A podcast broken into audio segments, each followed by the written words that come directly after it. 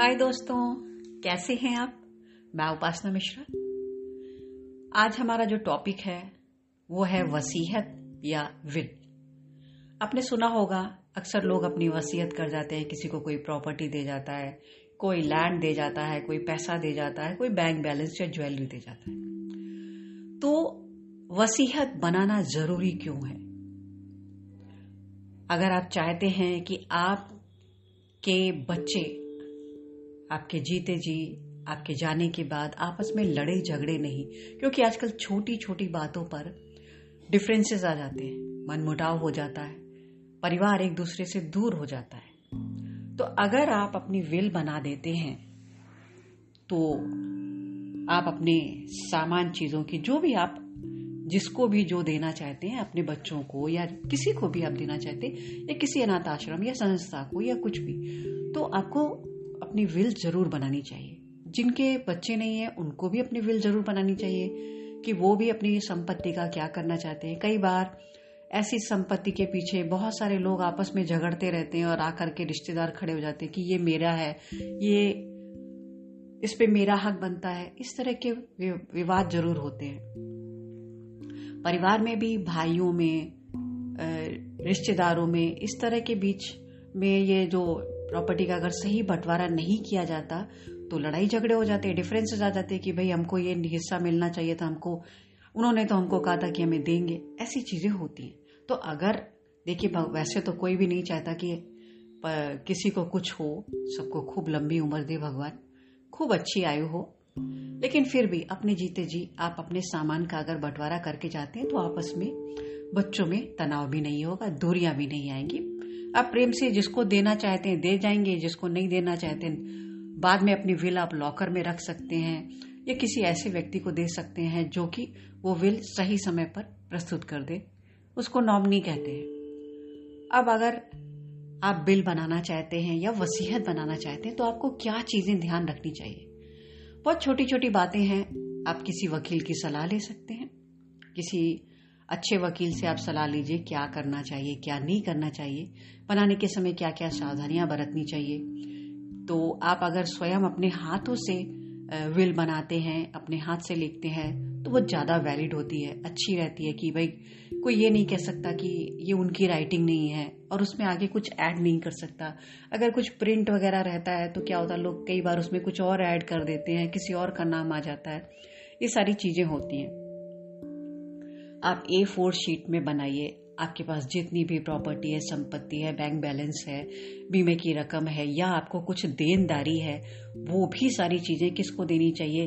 कितना पैसा आपने लिया था, कितना चुकाना है, ये सब आप बच्चों को बता के जा सकते हो, ताकि वो आपके ही पैसों से, अगर आपकी कोई पैतृक संपत्ति, यानी मैंने आपके पिता की भी संपत्ति है तो भी उसको भी आप सही ढंग से, अगर वो जीवित है या नहीं जीवित है, उस सब का भी ध्यान रखिए, उसकी भी वसीयत बनाई जाती है। तो सही ढंग से आप लिस्ट बनाइए, उसके बाद आप किसको क्या देना चाहते हैं, उसका पूरा नाम लिखिए।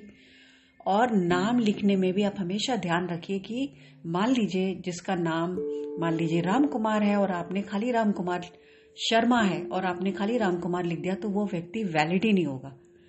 तो आप पूरा नाम लिखिए करेक्ट नाम लिखिए। अगर आप कहीं लिखते समय कोई मिस्टेक कर सकते, कर देते हैं तो उस मिस्टेक के पास साइन कीजिए। अगर आपकी वेल एक ही पेपर में पूरी हो जाती है तो अच्छी बात है, और अगर नहीं पूरी होती है तो आप उसमें और पेज ऐड कर सकते हैं। वन, टू, थ्री, जितने भी पेज ऐड हों, आप कर दीजिए। उसको पंजीकृत कराना भी बहुत ज़रूरी है, यानी रजिस्टर्ड कराइए। और जो ये आपकी विल होगी, इस विल की आप कई कॉपी बनवा सकते हैं। किसी ऐसे व्यक्ति को दे सकते हैं जो संभाल के रख सके, और मान लीजिए किसी बच्चे को आप दे करके जा रहे हैं, जो बालिग नहीं है, यानी कि वयस्क नहीं हुआ है, कम उम्र का है तो उसके लिए आपको उसको किसी का गार्जियन किसी को बनाना पड़ेगा आपको। जब आपकी विल तैयार हो जाए तो आपको दो गवाहों की ज़रूरत पड़ेगी। दो गवाह जो उस विल में साइन करेंगे कि हाँ इन्होंने ये विल बनाई है और हमारे हस्ताक्षर है। कल को मान लीजिए कोई बात हो तो वो कोर्ट कचहरी में वो खड़े होकर के कह सके। और कोई बाद में इस विषय विषय को लेकर के कोई झगड़ा, लड़ाई ना हो।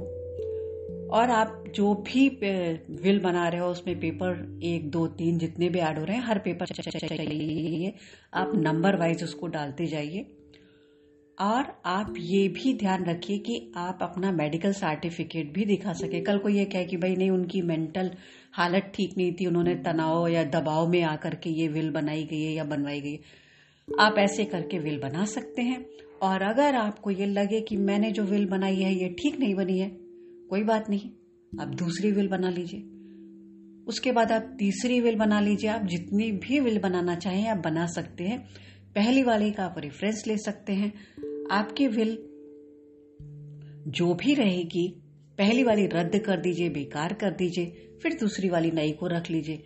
इस तरह से आप कई बार आप वसीयत बना सकते हैं तो उससे क्या होगा कि आपके अपने परिवार में अपने अपने बच्चों के बीच में इस तरह के कोई डिफरेंसेस नहीं आएँगे आपस में प्रेम रहेगा लड़ाई झगड़ा नहीं होगा आपके जाने के बाद भी आपके जीते जी भी आप बता सकते हैं बच्चों को कि मैंने वसीयत बनाई है यहाँ लॉकर में रखी है या आ, किसी को नॉमिनी बना करके आप जा सकते हैं। कई बार क्या होता है जिसको आप नॉमिनी बनाते हैं वो लोग ये दावा करने लगते हैं कि मेरा इस पे हक बनता है और कोर्ट केस और चीज़ें होती हैं, ऐसे किस्से सुनने को आते हैं तो नॉमिनी का काम सिर्फ़ इतना होता है कि वो आपकी वसीयत को संभाल कर रखे।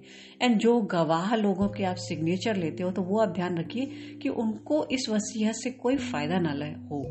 उनको इस वसीयत में कुछ ना मिल रहा, वो कुछ अलग लोग हो।